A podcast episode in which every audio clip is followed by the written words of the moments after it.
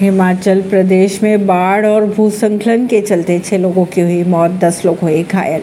हिमाचल प्रदेश के आपदा प्रबंधन प्राधिकरण के एक वरिष्ठ अधिकारी के अनुसार, राज्य में राज्य में तेज बारिश के चलते आई बाढ़ व भूस्खलन में छह लोगों की मौत हो चुकी है और करीब दस लोग घायल बताए जा रहे हैं। खबरों के अगर माने इन घटनाओं में 303 जानवरों की भी मौत हुई है और करीब तीन करोड़ रुपए के नुकसान का अनुमान भी लगाया जा रहा है। उग्रवादियों द्वारा बनाए गए बारह बंकरों को पिछले चौबीस घंटों में किया गया नष्ट। पुलिस के अनुसार, तलाशी के दौरान छह मोर्टार शेल व एक आईईडी बरामद हुए और हिंसा को लेकर अब तक 135 लोग भी गिरफ़्तार किए जा चुके हैं।